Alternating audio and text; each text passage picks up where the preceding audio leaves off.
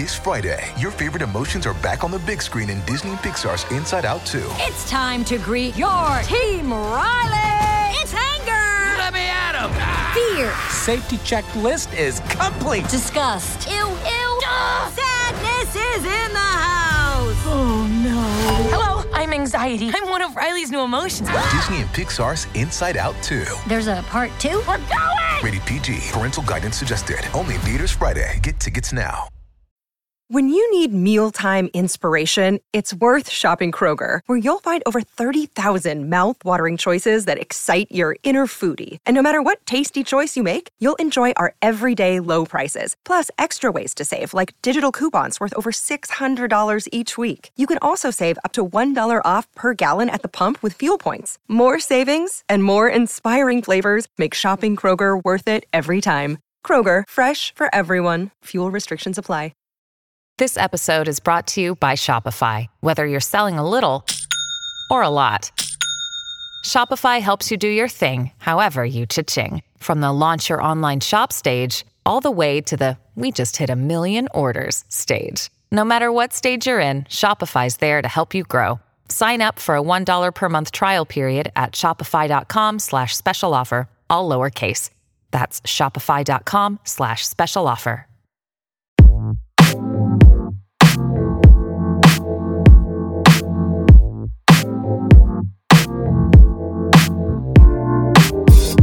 This is your Bomb Wednesday sermon. I am Naima Cochrane, your senior pastor of music sermon. And with me, are you drinking Moscato, Maji? Like, Don't don't. oh, don't I was about me. to, I was about to say, um, You just trying to call me a hood rat? a little bit, not some. Oh, And with me, pouring his libations, is our director of Helps Ministry, the great Carron J. Phillips. Hi, Carron. What are you What are you drinking today, Carron? uh, a fine Griffon Bianco, um, Okay. organic, Italian, and it's quite wonderful. Is an organic wine really necessary? That's what Trader Joe's put on the damn label. So look, I feel like all I need to know my shit was like properly processed, look. handled. But if it tastes good, Trader that's Joe's is the best place ever. It is. It's very cheap. That's why the lines are so long. It, it's amazing. Like it's it's my favorite place to go to in the world. Right. Right. It's just all sorts of wine, champagne, Mhm. liquors, good little snacks. You just can't do real grocery shopping there. It's No. like the supplemental store. Yeah, like I go there store. first, and then I go to the real grocery store. Right. Like you can only pick up like accoutrement there. You can't pick up like the real stuff there. Um before we get into today's show, because we have a couple things we're gonna talk about. Y'all know how I do. I'll forget um to do the housekeeping. I just want I just first of all want to give a shout out to the Count the Ding Super Squad all together. We were all on a text message. Today is feeling like a family. Uh I put everybody on mute. I'm not gonna lie, because my phone was That's hot fine, the other day. That's fine. I had to dip in, dip out, dip in, dip out. Anytime you got more than three people in a text chat, you really need to just put the whole joint on mute and just take a look, glance over periodically. But um, as I've mentioned every week, we have a wide array of programming for your pleasure and for your interest and and for your distraction, for your preoccupation, whatever you may need. Um, on both the main Count the Dings feed and on the bomb feed, which is Black Opinions Matter, motherfucker. In case you've forgotten what it stands for, um, which includes on Mondays the Crazy Sexy Cool podcast. Go Um, ahead. um, shout shout out to them. They latest episode, they talk about skirting. I need to go listen to that.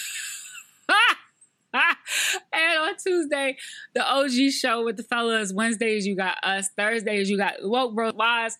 And on Fridays, you got Growing Up the Same with Trayvon. Listen, if you still don't get what you need out of all of that, you can subscribe to our Patreon and get some original content. But also remember, we encourage you to follow all of us and in addition to liking, subscribing, and all that good stuff, and watching, because once again, Carron has his shoulders out, his arms out. And y'all are missing Michael, this. if Michael B. Jordan Oh Lord. can thirst trap for votes, then Hey, look, I'm just saying. let me go ahead and, and use I'm just like saying. my God given talents for the So- betterment of our uh, podcast network, Yes. and for democracy. There we go. So you can search. So you can search for Count the Dings on YouTube and actually watch us as we're taping this. Um, I want to give a shout out to everybody who's been out there standing in ostentatious lines to vote on this week. Um, to early vote. Uh, you guys are heroes, but also we should not be standing in eleven hour long lines on We should be standing eleven minute long lines. um in 2020 to cast a vote. Like we should not. That is that is voter suppression. It is voter disenfranchisement. Be very very clear about what is happening, and it's happening because part of the Voting Rights Act has already been rolled back. So, and they can also, they can do shenanigans. because th- this country was founded on voting being a sham, given that only 6% of people voted in the first presidential election because only white men who own land could actually vote. And. I saw a tweet a couple of weeks ago from this woman in Canada who was just like, I don't understand you guys in America. Basically, I'm paraphrasing because she was like, we don't even have voter registration. Well, because like you said, register the the parameters of registering to vote itself is meant to be exclusionary. But Absolutely. You shouldn't even have to register. You should just walk in, tell them your name, and vote, and go home, It's meant to be and, exclusionary. and get your sticker. Exactly. Um, and then secondly, um, oh, I want to give a really brief shout out. So, all right, I was talking to a friend of mine, uh, from high school recently, and a conversation we were having prompted me to go back. Actually, I was talking to somebody I dated in high school. I'll keep it a buck. I was talking to somebody I I dated in high school. about the ass. What we had it. We had this? not spoken in quite some time, and our conversation prompted me to go pull out my journals. I kept immaculate journals all through high school until it was like all, Moesha? so not like definitely not like I definitely don't want to be compared to Moesha, but I guess just in terms of the the act of writing in a journal. Um, yeah. Uh, but I kept almost daily freshman year through junior year, and then like the first semester of my senior year was a little more sporadic. But I was going to look and see what I had said about him because we were talking about how in the course of our relationship and stuff. But I went back, so I've had these journals obviously forever. And I've gone back and flipped through them occasionally, but I actually started going back and reading through them. And like, yo, you was fast. You a fast tail little girl. dating in high school is really funny. So, like, first of all, there's a couple of relationships that I would have sworn lasted a really long time, and the bitches was like two months, or or they were like two. There was like that, like. Because you know, first of all, you had those parameters of of dating in high school, which was like, because nobody actually called it dating. It was for talking. me, it's talking. So there was the levels, right? Like you could be on the phone just getting to know each other, eh, but not be talking. Yeah. Then there was Then talking. you talking. Then, Then it's go, go together. together. Then you go together, right? So it's That's really how it goes. That's how. I, it still goes this way right now at 36. See, like, for no, me now, just talking. so for me now it goes like you know we just hanging out to we're dating to we're in a relationship, but that's so it's like the parallels. But it was so funny That- to that's read. the problem with dating. We don't. We we broke the mold. But it was so funny to read talking, stuff Talking. We go together. to read stuff like you know such and such called me and said he heard I was I was with blah blah blah and I was like we don't even talk you know like just that just that kind of stuff And I don't talk to her.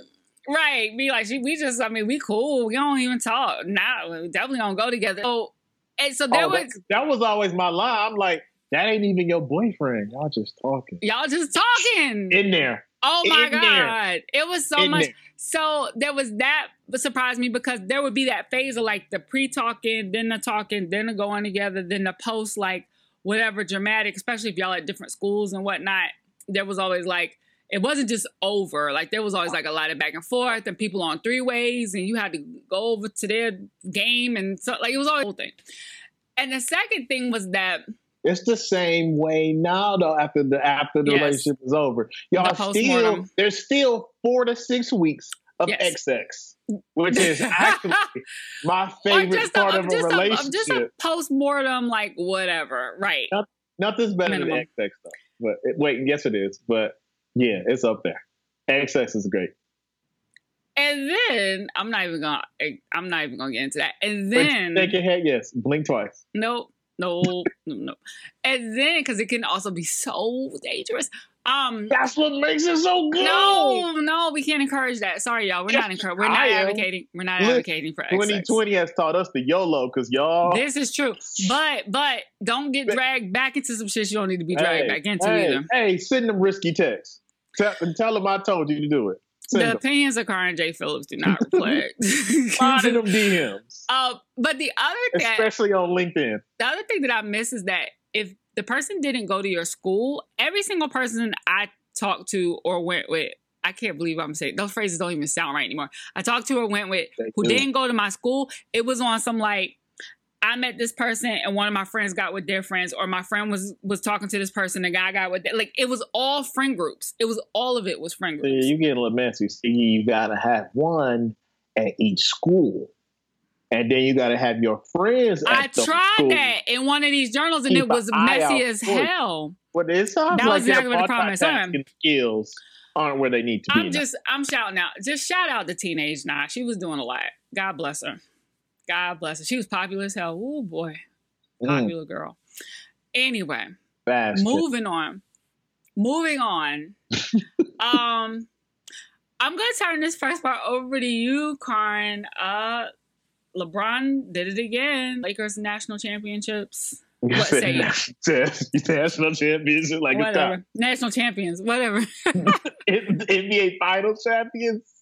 What's whatever. that red cup?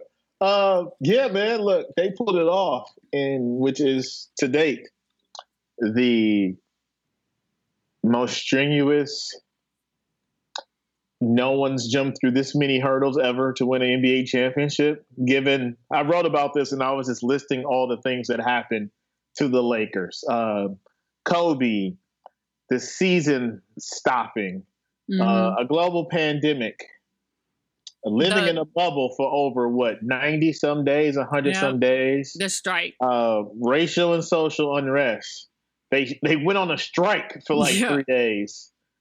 Um, and in between that, the pandemic and all of that, like they stopped playing basketball for three and a half months Right. and then had to start all over again. Um, this team went through so much this year uh, on, on so many different levels, and for them to pull it off, I mean, this was the bubble was a a basketball fans like just the best experience ever. If you're Really? like if you're a casual basketball fan or only Mhm. like tuning into sports for the big events, then I can understand like why this wasn't for you, and you talk about all this other stuff and all these. Well, other is it because it was just now. solely concentrated on the game and not Yeah, like fan shots was- and all the extra it, shit? it, it was nobody on the front row who was Right. there. It was no home and away, no flying, no Mm-hmm. home court advantage. No, this was just about it's us. We locked in this gym, right. made the best team win, which reminds you of like AAU tournaments and and summer leagues or summer showcases when you were playing in high school or just pickup where Mhm. Look, it, it, depending on where you're from where you are, you know there are certain gyms and certain places that where you know if you play pickup, if you lose, it's two hours until next. Right. And those are like the best atmospheres and places to play because it's just like no one wants to lose because when, if you lose, you might as well just go home Right. because if y'all play at seven, y'all take this. It's gonna be nine thirty for y'all to get back on the court. So right. Right. you lose, you just might as well go home. And those, that's when it really gets fun. It's not really fun if you lose. It's fun if you winning because it's it's it's a lot of male ego. It's a lot of machismo. It's a it's a lot of hostility, Mm. and that is when sports is the the fun. That's when that's what sports is. Yeah, like, fun. it's fun Okay. to me when it's not fun. Right. That's when I'm having fun. When it is hostile, As a fan, that's when it's good to you. Oh, just eat. No, it, playing. When I used Okay. to play, like I, I, I hated playing at home hmm in our home gym. Like I loved road games because it was like we going in your gym, we about to give you this L, and I'm about to show in front of your girls at your school. Like I Right. loved road games. Home, I was just like, yeah, it's whatever, it's cool, but yeah. So a situation like the bubble was was if you are a true basketball fan or like hyper competitive, like this was the best thing ever. Um, but, Right. you know, who knows what next season will look like? They don't know when they're starting next season. But for what it was, you know, I tipped my hat off to the NBA. I had to write an apology column because I thought this was a stupid idea in March. hmm I was like, just go ahead and cancel the season. But they did it. And the most impressive thing is that they did this with zero positive tests, Right. which is a Which proves that testament- isolating works. Yes. And if you have zero tolerance rules, you can actually make this happen. So Yeah. they did it. But so they were also in a literal bubble. So there's also that. yeah, but they um, were in a literal bubble Yeah, and yeah. ground zero for COVID because Florida was buck wild when they went. Exactly. Now Um, ground zero is at the White House. So Yeah. But I also wanted to point out so when COVID first happened and the NBA had to had to suspend the season, I didn't think it like before they announced the bubble, I didn't think it was coming back. And the first thing that really broke my heart was like, fuck, LeBron had to LeBron had to get them to a to a championship this week this year because of Kobe, right?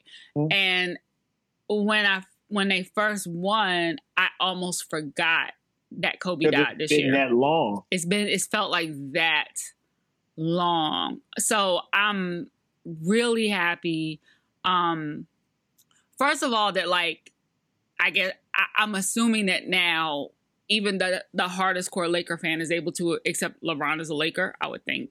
Um you know that he solidified his place with the team that he's proven that you know he can do this in multiple places. But also just like as fucked up as this year has been there's no other way this could have gone you know? Yeah. to me and and so this is gonna this is gonna sound like a lot but just but just stay with me. In 2016 right we had a whole bunch of sports upsets that year. Yep. and everyone i saw made me more afraid of the outcome of the election because i was like if all this shit is going left If Golden If State can blow a three I was lead, like, yeah, I was like, if all this, because also like, didn't the Sox win the win the pennant? That like, it was like all kind of crazy, like one in a million chance things happening. So this actually made me feel like, oh, maybe order is going to be restored. I don't want to get too excited, but literally that was like, I remember in 16 being like, if I was a gambling person, it looked like Trump winning to me, and yeah, so this makes me feel like maybe the universe is righting itself. Let's pray. We'll pray. Um so one of you know, speaking of Trump and elections, um last week the de- last Wednesday was the debate a week ago by the time you guys listen. And it was um a lot of Kamala basically uh you guys all a live shot of what every black woman looks like in a corporate meeting all the time. But um like all the time. But also like you know I, I talked last week about how the timing of certain things that have been happening with the with this administration and COVID is almost too on too on the nose. Like nobody could write it, nobody could make it up. Similarly, so when you super Christian, but also super creepy, um, robot looking Pence sitting there with his perfect white, not even gray, like white hair, and a fly just alights on shout the out, hair. shout out to Fly Shine. Shout out to fly, and was there for like a whole like two minutes, like chilling, just there. Posted up like a mailbox. That was like more. That was. Um, I felt like that was a more powerful illustration than literally. That was more powerful than literally anything he could have said the whole time, because there's no way you don't see that happen, and something in your head clicked to distaste, evil, distrust, like signs from signs from God, zombies, like something, right? Like something White where Walkers. White Walkers, you know, um, something that does not paint Pence in a favorable light, basically. it came off as like a normal human would just move or or do Yeah, something. something. And it, it it reminded me of something I saw on social media, I think a week ago. And it was like, have you noticed that like the White House doesn't feel like people live there anymore since this administration's been there. And it was all these pictures of like Obama administration, both Bushes, the Clintons, of just like the president having downtown. downtime in jeans. Yeah, just A chilling dog with the lives kids. there. Yeah. They're having like concerts of people over. They're laughing. They're in the rose garden, dressed down, maybe catching a Mhm. ball game or something. And it was just like, nah, like they have treated this place as a place to hold rallies, and everyone's in a shirt and tie and a suit It palace. day. It's like They it treat it like a palace. yeah, it doesn't feel like the and it was like regardless of party, like it just felt a certain way. There was a certain Yeah. reference, and it was like it, it doesn't feel like that anymore. So then to see that, you know, Fly Shine showed up like that. Yeah. It, it, but also like like you said, a normal person with a brush. So I so I hate fly, like I hate flies. the, They the even the sound of them. disgusting. Yes, I and maybe I'm sensitive to the sound of them because I'm from the south or something. But like I can't no fly like a, a little fruit fly can't even get near me without biting that bitch and being all. So what you're saying, if you was on the big, big stage and you heard a cicada, like you would have took off running. No, I would have been looking for that bitch to hit it. Like it's not gonna be chilling in my head. That what I'm saying is it wouldn't have been chilling in my head. That's what I'm saying. There's no way, unless that fly dropped down from the fucking ceiling, there's no way that fly goes past my ear and gets to my head without me doing. And maybe he didn't because it was a debate and he didn't want to look like he was bugging out. But I feel like there's a little something you could have done something to not have a fly on your head for two minutes. You could did a quick jerk, like you heard somebody Yeah, on, on just do a little stage something. say something to you or something. But you know, No. you know, uh, Queen Kamala handled it and handled herself like we thought she would. And as I posted, it was the probate hair for me because she very much probate hair. That was very like- much probate hair. That was meant. like that was meant for that good flip. She was about to set out. It's a was serious matter, and I was like, "What's that up, was boo? meant for them good flips.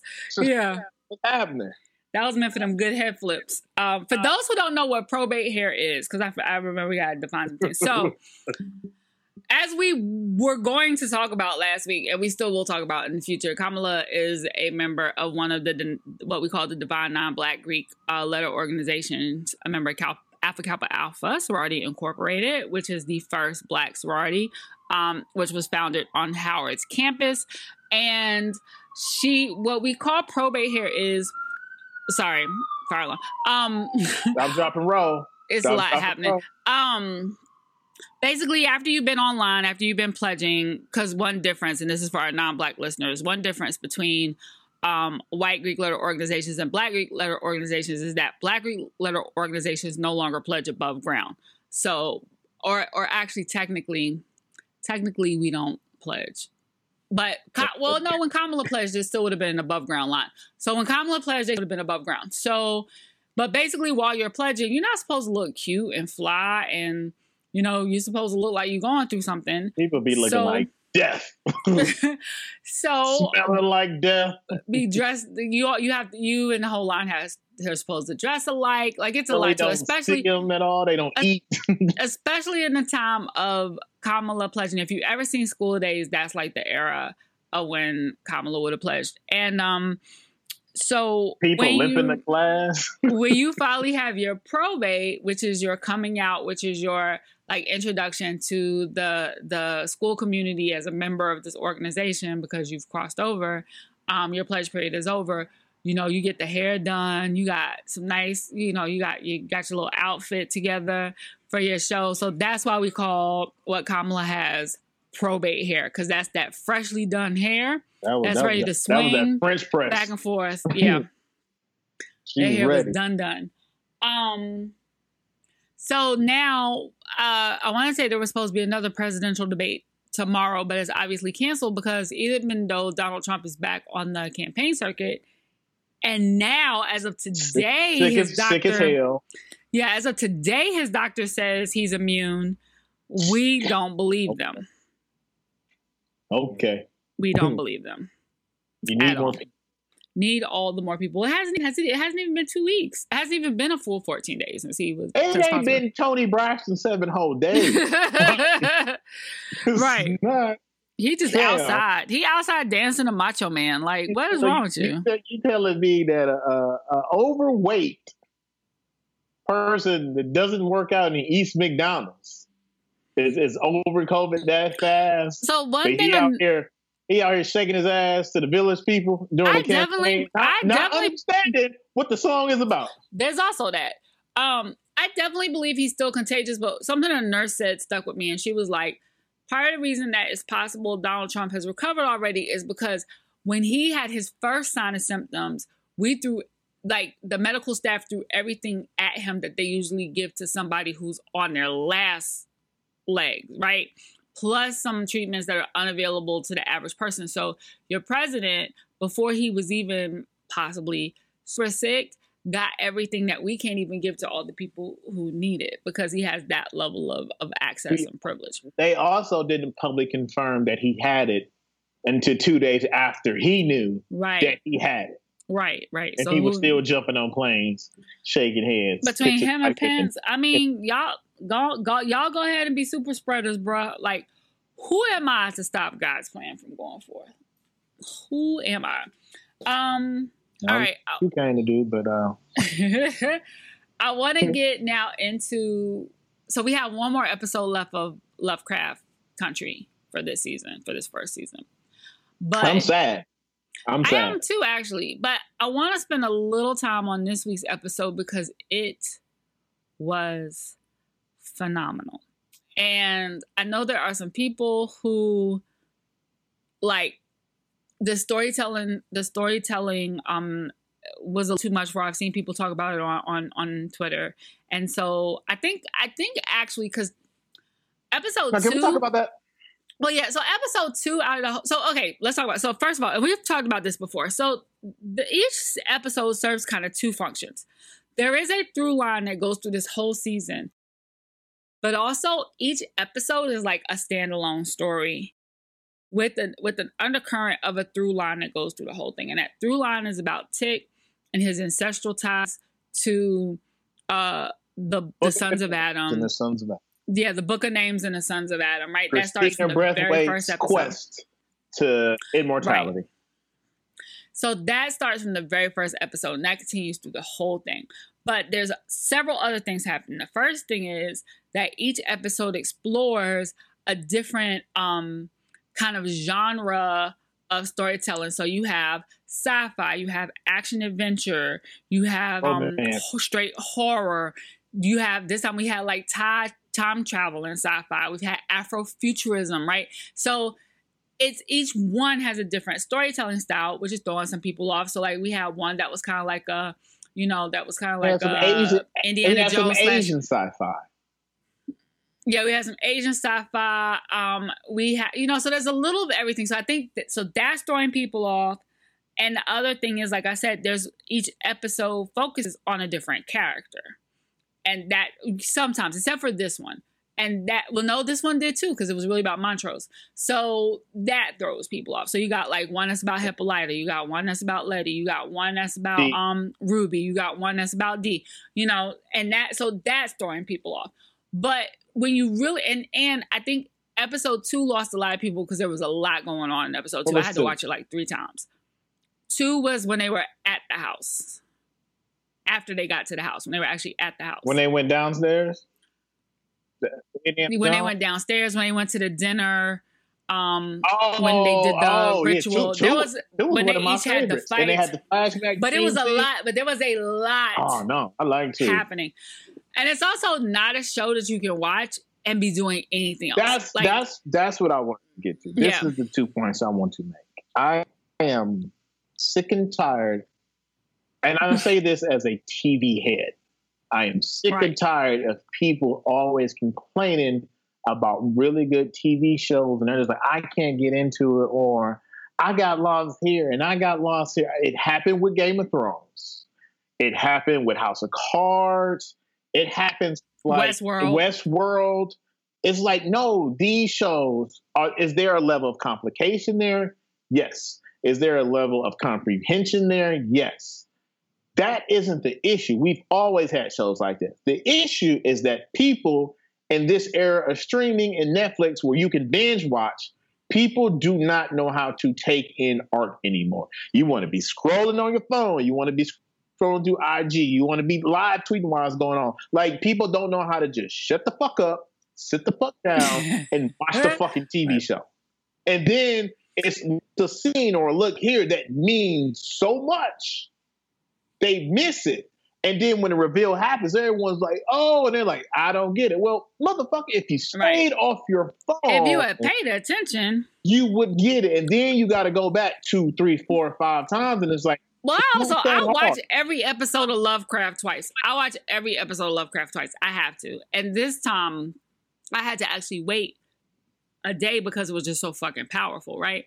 Um so we've talked before about uh Lovecraft doing like historical Easter eggs and um but also okay, dropping I, like I, I, had, I had another point. I had, I had, another Oh yeah, I'm sorry, go ahead. So go ahead, sir. Go ahead, sir. I'm sorry, I'm sorry. And it's not that that. It's also I have seen, especially with Lovecraft, especially from black people. So black people, I'm talking to you. Or people, this word that is highly overused. And it's overused to the point that it's losing the effect and the power behind this word, which is trigger. Mhm. Y'all, y'all can't be triggered by everything. thing. Because if everything's trigger you, when something actually triggers you, people are just gonna be like, "Mm, okay, everything's trigger you. Why should I take this as the important actual triggering thing that can affect you? And it's like, okay, maybe Lovecraft is too much for you. Well, then don't watch it. I don't want to see you starting hashtags and threads complaining about this show because it's too much for you. That does not mean that this show was not serving a purpose of any show we've Right. seen before. I seen it with um, this, uh, blue people. Uh, Avatar? no, Regina, Regina King, and Yahya. Blue people. What? The Watchmen. Oh, oh, Watchmen. Watchmen. People was doing this about the Watchmen, and I watched the Watchmen last, even though mm-hmm. people overhyped it and said it was like the greatest TV show of all time. When I finished, I was like, "Y'all is a goddamn lie, and it's nowhere close."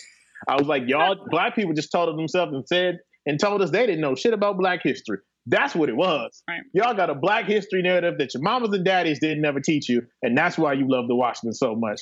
But it's like if, if like- everything isn't for you, that's fine. That don't mean you have to make a campaign about everything, diminishing the work and the art behind it just because you don't get it because your ass don't want to focus and stay off your phone to take it in and receive it. Well, also, I think the thing about the triggering, right, is that I see a lot of um, complaints about storytelling centered in Black trauma. And that's not the only storytelling we have, but a lot of people who say this also think lighter Black storytelling is silly, right? So, and what I do actually love about what Lovecraft is doing is that it is framing racism and Black trauma in a way to help you understand it's horrific. It is literally horrific. Like it, it's like it's intentional, right? And yes, some of these episodes they're so evocative. Like the word isn't triggering because you ain't actually lived through the experience. It's it's It's just that like, Misha it- Green is it- it- punching you in the face. it evokes yeah it evokes emotion. And like honestly maybe we need to feel some of that shit. So like this is a perfect episode. So in this episode this episode was about time travel. And explored a couple of different time travel paradoxes. One is the grandfather paradox meaning if you went back and accidentally changed something you know like well the theory is if you go back and kill your grandfather it means you cease to exist which means you could never go It's back the and kill Back to the Future you cease to theory, exist. which right we found But the out other though, one- Infinity yeah. Wars isn't actually true Right. because Bruce Banner broke that down in the space time continuum. Right. I, but I'm but I'm not a physicist like Bruce Banner, so I'm gonna keep rocking with it. And then the other the other paradox is the casual loop paradox, which is when you go back in time, you affect the future that you came from. Right. So it's like Tic is part of an event that already happened in the past that he heard about in the future. So it's like there's no origin point. There's no first time it happened. It just has been like that. He if was that makes sense. that he was supposed to been there in that moment with Right. that bat. Right, right. He was in the past, even though he just came back from future, but whatever. So, that said, Watchmen also talked about the Tulsa Mass- Massacre, and the Tulsa Massacre, along with just the actual existence of sundown towns, are two things I've heard people, not just white people, but black people too, say that they were unaware of, right? But even black people were unaware of the Tulsa massacre. A lot, I'm not gonna say all, but a lot of because it's not something that's taught in history school. Um, I mean, in history in school, kind of like the um the MOVE bombing in Philadelphia, right? Like I now didn't know about that the is a bombing until I was a full ass adult. Now that is the lowest of key. Yeah. Y'all Google that when you get a chance. It happened in 81, I 84. about that in 2016 when I was in Philly, and I was like, Right. "Whoa, whoa, wow!" My whole African American Studies major with honors. What y'all are talking about? Right. And I was like, "Oh, they they did what they were supposed to do." And kept this in Philly because that like shit- this. They didn't even keep, that- not even regional, like they Yeah. kept it in the city, right? Um, but anyway, so the Tulsa Massacre was in 1821. Um, and they referenced earlier in the show that. 1920, um, 19. 1921, sorry. They referenced it earlier in the show as saying that that's where everybody's families were from and and talking about the book of names having been lost in the fire. We know when it happened. Um but to be to be placed inside of that night like that was um that's never been done. It's like for people who don't understand, it's like It was like being on it's like being it's like when James Cameron put us on a Titanic no. on a Nope. smaller scale. You know what it was like for No. black people to be? It was for everything we've ever heard about the Middle Passage.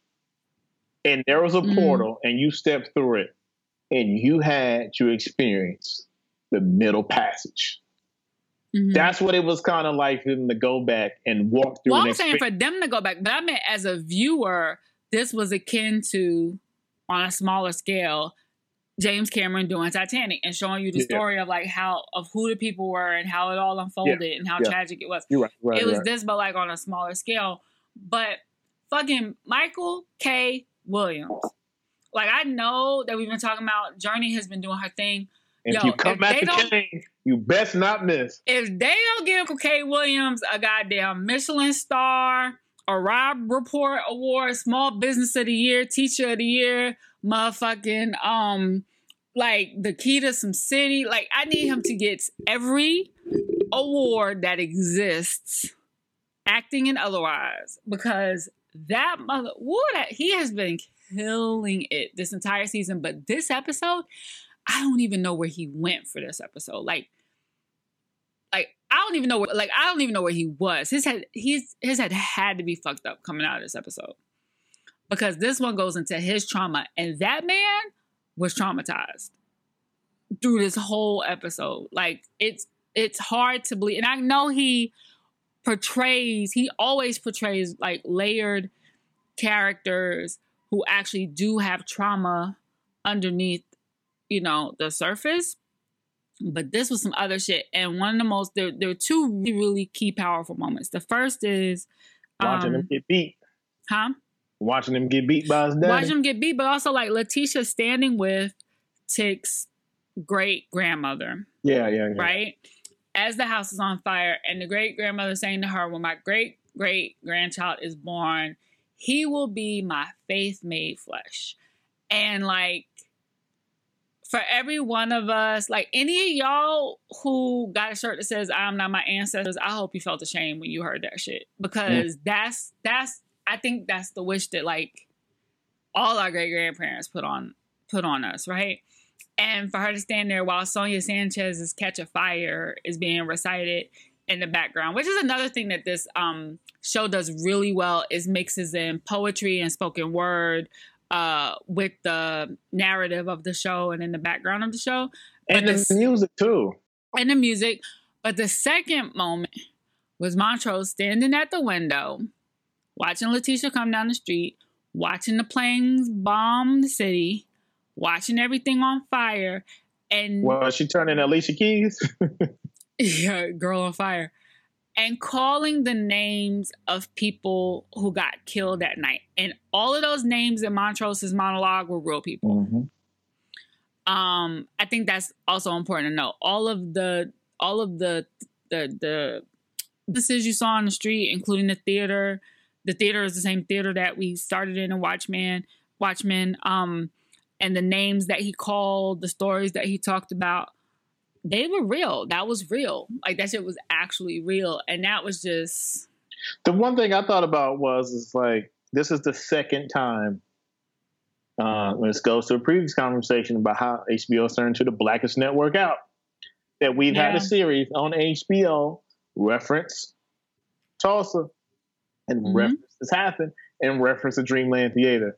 And I was like, at some point, we've got to put Dreamland up there with the Apollo Yeah. because what other two black theaters have meant that much to black people? Right. One as a place to where it, it was a springboard for all our favorite black artists and entertainers, but also just what happened to Dreamland and just all I was thinking of, you know, looking at it from the Watchmen standpoint and now with Lovecraft is, I was like, somebody got to do a documentary because I was like, this had to just be the spot in Tulsa. It's probably I want to go back. I might go back and look. I had a um a chitlin circuit routing of all the black theaters that were on the circuit. I had well, if Dreamland was a combination movie theater and live performance theater, maybe I'm gonna take a look at that. That's a good question. But I do want to point out. I want to take just a moment because I don't know how crazy next week's episode is going to be that we're going to want to talk Oh. about. But I want to point out some of I want to point out some of the historic, some of the ways that Lovecraft, that Misha and her writers have succeeded in weaving like historical narratives that you may or may not have caught. Might just be a mention or something deeper into Lovecraft. Um, there are various uh, sites and pods that have been breaking this down weekly. There's the Safe Negro podcast that um uh, that for all nerds does.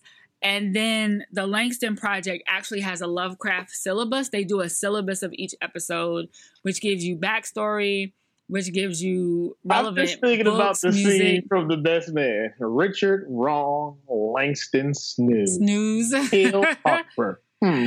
uh, you, your mom Shout would go to Shelley. that. Your mom would go. to Shout out to Shelley.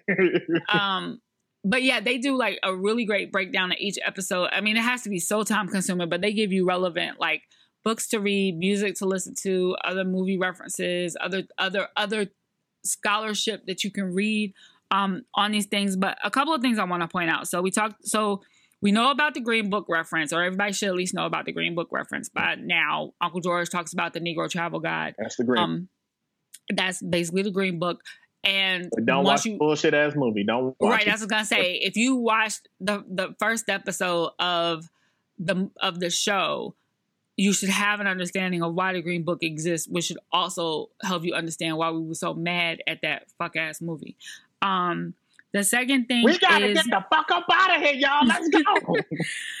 the and then we talked about the reference to sundown towns. Um, we talked about poetry and speeches. So Sonia Sanchez, who is like Nikki Giovanni's equivalent, um, in terms of a black poet, even though her last name is Sanchez, she gave herself that name. It's not her given name. Um, there's like the very first episode. There's Langston Hughes debating about the fact that the American dream comes at the expense of black people. You got um, Gil Scott Heron, um, Whitey's on the Moon. You got, um, I mean, Cardi B. you got Cardi B. Um, and Two I would songs. say go to go to um not Langston Hughes, you got Baldwin. I'm sorry, you got James Baldwin debating on the American Dream, getting coming at the expense of black Americans. Um, you got and that's happening like, you know, while they're traveling to go look for this house, um, and go look for their I guess his namesake, his legacy, whatever you want to call it. Um, you got this was such great juxtaposition when Ruby turns into a white woman for the first time and she's sitting on the bench chilling, reading the paper.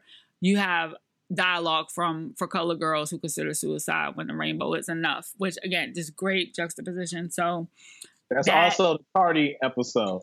there's also a Cardi episode, yes. with Bodak um, Yellow and Money was in that episode. we got uh historic photo references like there's a live shot that mirrors a Gordon Park shot. There's another live shot at Mirrors. Let me find the name of the picture. Give me one second. Oh, I feel like hmm. you got the uh, MLK reference on the episode. We talked about that. Yeah. Yeah. Oh, so the other one. So there's Gordon Park's department store is framed and um, mirrored. I want to say in episode one and there's another um, photo, Margaret Bourke-White's Kentucky Flood, where there's a you see a line of black people um, who are lined up at the bus stop. They're going all the way down the block. It looks like the voting lines, and they're standing in front of this billboard that's talking about like the privilege of America, but it's like white people in a shiny car Oh, or whatever. Yeah. Um, and then like you said, there's the music, right? So a lot of it is modern, but when they do choose to use classic pieces, like the usage is really key. So even when Ruby is white and working at the store and is in the break room with the other girls and they're dancing to Tutti Frutti, it's not Richard's Tutti Frutti. It's one of the covers of Tutti Frutti, which went number one when Richards didn't, which again, just like, you know, I'll play on that stuff. And then, like you said, the people, the reference to MLK when they were talking about him as Michael and him dating that white woman first. In Um, Boston, and they was engaged. Yep. And Emmett Till being sewn all through the season as Bobo, which was his name, before he leaves. Then there's a when you going on your trip, and yeah, then seeing him in the library, then when is Bobo coming back, and then we're at his funeral. Um, reference to I'm trying to think whoever who what which writer was staying. One of the writers was staying at the row house. Was it Hughes? I forgot. One of the writers from the Black Arts Movement was actually. I mean, Oh, at, the, at the they had and they had the um, you know, shout out to the ballroom culture and the in, in the in the ep- in the scene with Montrose when he finally let let yeah him gonna be his true self. the ballroom references. I mean, it's just it's really kind of fascinating. Even like the neighborhood where Letitia moved has moved to um in the show was in fact one of the first neighborhoods on Chi- on um in in that on that side of Chicago on, North on the north side that black people felt safe moving to. Um but but it wasn't at first. Like they still they still got harassed, but it was one of the first neighborhoods, one of the first like blocks that black ended up moving on to. So like she's just been so specific with with everything she's done. Oh, and even with music in Hippolyta's joint where she's um her and George are like in spacesuits examining flora and fauna. It's Sunrise. It's a it's a song by Sun Ra who was like a Afrofuturist futurism pioneer. So it's like there's there's so many layers. This stuff was so thought of, you know, like really carefully. And I think that if you go back to catch it, right? Or if you take time to look at it, or if you take time to notice all the references they make, even the pickaninnies in in Bopsy and Topsy, you know, like I think that if you actually take time to to look into it, there's so much to learn there, woven into entertainment and horror and and just with great acting and great directing and it's really it's just so it's so special. It's just so well done and so special and layered. And mm-hmm. also, why can't I why can't I find it? I'm looking for it on my phone. And I Oh. also want to shout out that uh Christina, I know everybody's I know that Bill Burr got issues, but um Christina being like, Yeah, I'm gonna help you if you come volunteer to die so I can live forever is the epitome of the white woman privilege that Bill Burr talked about in his Saturday Night Live monologue. Just Yep. FYI. Just FYI. What you looking for? It was. I figured it out. The um, a subtle thing that was missed in, in Hippolyta's episode was Beyonce? no. I have talked to. I know people in this industry, and I've talked to them, and everything they have ever told me about the arts subculture hmm was examined when she was over there dancing with Josephine Baker. Okay. And I was just like the backstage part and how they was partying. And I was like, even all the way back then, I was like, this is what everyone who has ever told me that is in that culture. They have said it is just like this. And the way she presented, I was like, yep. I just remember all them stories, and I was like, this was the image I've had Mhm. of like how they get down when the show is over. And I was just Right. like, yep, they they know this. And, and even with Josephine, Yeah. I was I would say if you if you only know of Josephine Baker, the artist, also look into the fact that wasn't she in like the French Legion or some shit like that? She was an officer in the French Legion, if I'm not mistaken. And um, like Josephine was also like heavily politically active, even as like her ex her expatriatism was like uh, an in and of itself activism. Um, so definitely look into that.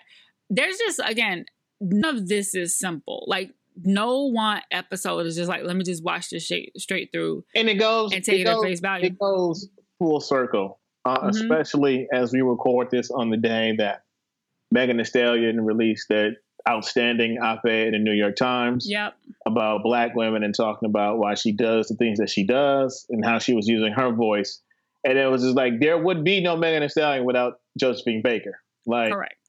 None of them happen without Joseph. Josephine Baker is the original bad right. bitch that broke all the rules. Who people uh, were saying, I don't know why she got to get naked. She could keep her clothes on. That's why she had to go to Paris. First. Exactly.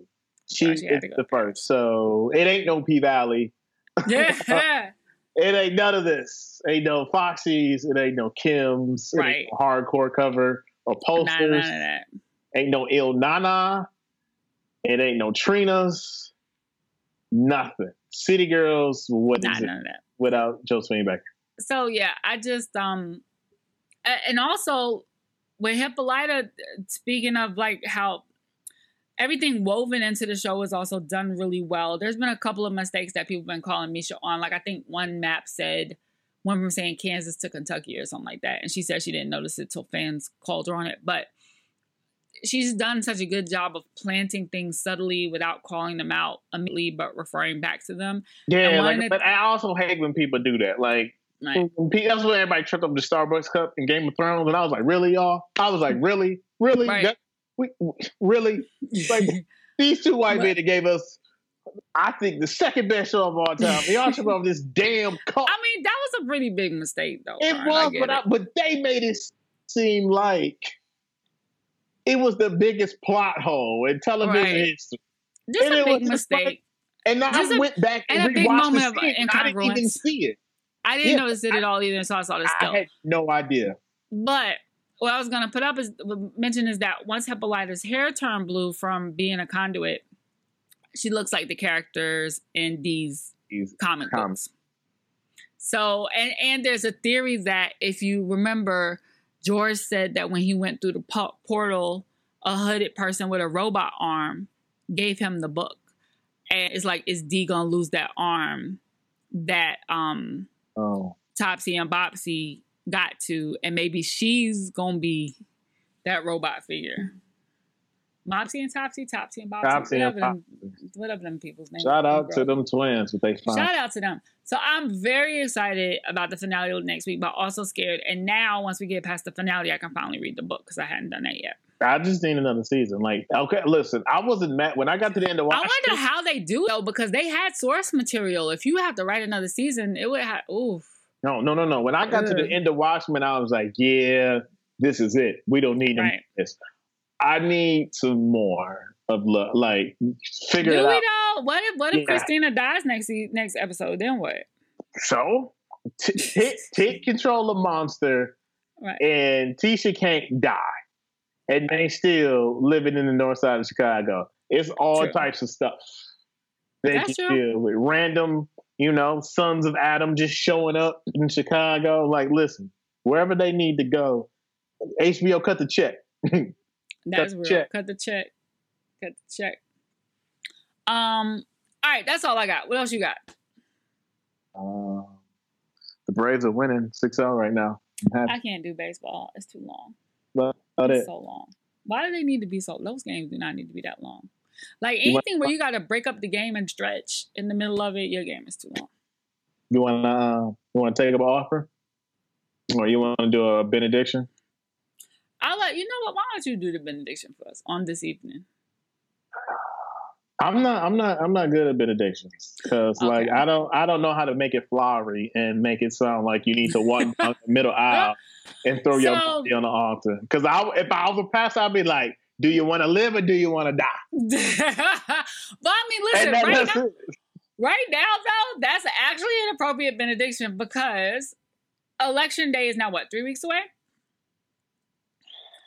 We got. Listen, okay. This is another conversation. Black, black Gen X men, y'all are killing hip hop, and y'all are killing me with your bullshit right now. And I just, I just need you to focus because we got three weeks. We have three weeks, and I understand this idea of not giving up the black vote without um being promised something in return. But here's the thing, right? If your house is on fire, you do not first say, What hotel are we going to? Did you call insurance and see if they're gonna pay for the coverage? Um, you do not stop and and and lackadaisically gather up your belongings that you want to take with you and preserve. I'm, I'm trying to put your J's in a book bag. Uh, it, the house is on fire, motherfucker. It's an emergency. You got to go. You figure out the other shit later. And I know people say that every election year, it's like, oh, vote for the lesser of the evil. We'll figure out the other shit later. But this time, like, no, for real, it's a fucking emergency. There, there is no, but that's the thing, though. There is no evil in this. There was no evil in 2016. Okay, there was no evil now. If someone, no, Trump is evil. no, no, no. I'm, I meant on, on, Oh, on oh, oh okay. Like, like, like, like, let's let's not let's get rid of that rhetoric and that narrative because fair. I'm just like, fam, this is a black woman who should have been the presidential nominee, if you asking me, outright herself, and the dude who was Obama's right hand. Right. If you want anything close to having them two black people back in the Oval Office, I think you would want to vote for the person that's probably going to call him for counsel all the time. But also, but but but there's a lot of people who don't want anything like Obama in office, and those people actually hate the American presidency. Period, which I understand because it's a flawed office. But I'm also like, the fuck you what the fuck do you want? Because there there's no option available to you, even had it been Bernard. But anyway, um, my thing is, we have. We've already seen what the past four four years have done. We have he has packed 51 judges into every uh, circuit court, I think except 13. So, like, I think 14 of 15 circuit courts, if I'm not mistaken, these are people who are going to be on the bench for at least two more generations, the majority of which do not have the experience to do so. And if, unless something miraculously stops Amy Barrett's confirmation hearings, We got Mega Karen mm-hmm, in court. on a see and the that would have given Trump of all people three fucking SCOTUS seats. The last motherfucker we needed to give three SCOTUS seats. Also, there's a question that I don't think anyone has yet to answer for me because so much has happened. I think we stopped caring about it. So I'm going to ask you this: Does he have a full cabinet yet? No, Exactly. remotely. And he had people who've been serving in cabinet a year without being confirmed at all, without going through Senate um, oversight at all. So like, but yeah, you're right. Like, still, I think at best, at best, two thirds of the cabinet positions are filled. At best, it might be more like half. That man shitted on armed Everything. service members, dead and alive. On everything. It don't even about like like this is a country where black people for for decades have been like, I ain't going, I ain't fighting for this country, I ain't going to war, I'm not doing this. But that don't mean that we don't respect a Right. hell lot of servicemen and women. Because we all have them in our family, literally. Exactly. That's what I don't think. But, That's what I don't think people understand. Every black person you know who has had more than two genera- who has at least two generations in this country, has served members in our family. All of us, all of us do. Because at one point, that was also our ticket to getting homes, to getting colleges paid for. Like my grandfather went to school after he came back from the war, you know? So it's like we, so people seem to think it's black people versus the military. No. The, who do you think the military, what high schools do you think they go to to recruit? On my dad's side of the family, it's six boys, three girls, Mhm. nine of them. Four of the six men served in the military. Yeah. The oldest, my uncle, has a Purple Heart. The second oldest my dad. He was in the Korean War. So Right. it was just like, That's all I knew. So Yeah. I don't even understand how you can go to disrespect them because we don't. But you know, when you have Yeah. You have a, when you have someone in the Oval Office who no one in his family has ever served, Nope. And he got five deferments. then there you go. Five. Like even like the John McCain thing. Like, listen, we, of course we wanted John McCain to lose to Obama, but like nobody had beef with John. yeah, we McCain. Like nobody was mad at John McCain. People just like you stupid for, for picking Sarah Palin. But nobody was out here like John McCain got to catch hands. Like Right. un- until 2015, till he started running. Like let's be honest. Have you ever had beef with a Republican till then? No. have I had beef with a Republican? Yes. But have I like I'm talking about like in the Republican and the Republican members of the Republican Party where you was just like on site if you found out that somebody's a Republican, like you just want to slap the shit out of them, like you do now. No. See my point? Not until not until Trump took office. Exactly. Yeah, you're right.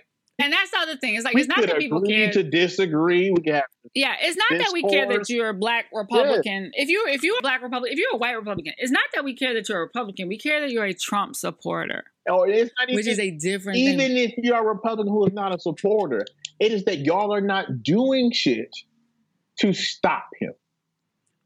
That is why we are just like, we done with y'all. We can't do it with y'all. Like it makes me think of the scene in the Inkwell where um uh remember Colonel Taylor was a black Republican.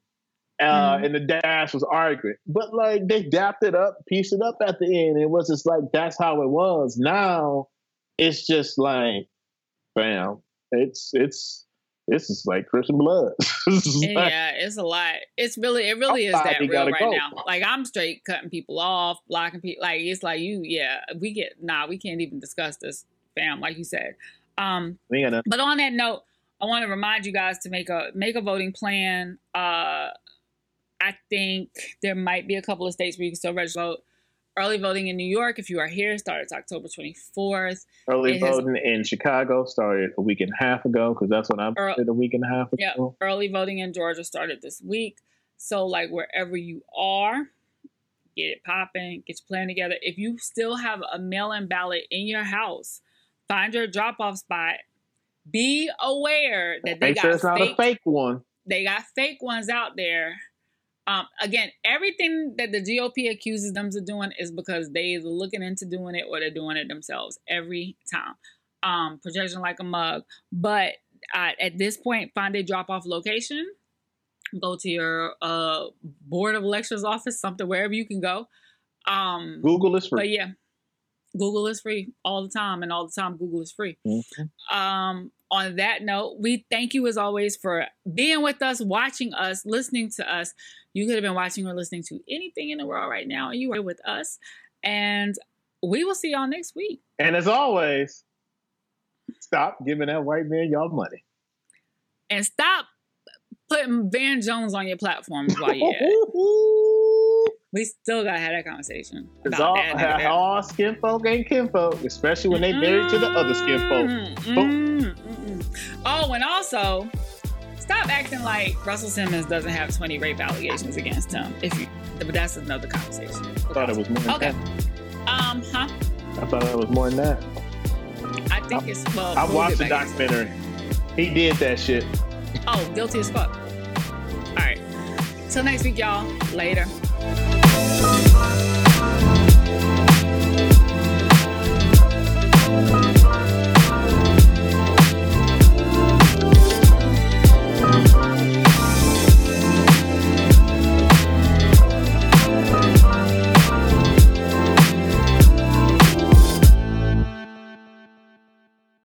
Hey, Drew Scott here, and I'm Jonathan Scott, reminding you that life's better with a home policy from American Family Insurance. They can help you get just the right protection at just the right price and help you save when you bundle home and auto. Kind of like Goldilocks and the Three Bears. It'll be just right for you. We love a custom build. American Family Insurance. Insure carefully, dream fearlessly. Get a quote and find an agent at amfam.com. Products not available in every state. Visit amfam.com to learn how discounts may apply to you. American Family Mutual Insurance Company SI and its operating company 6000 American Parkway, Madison, Wisconsin.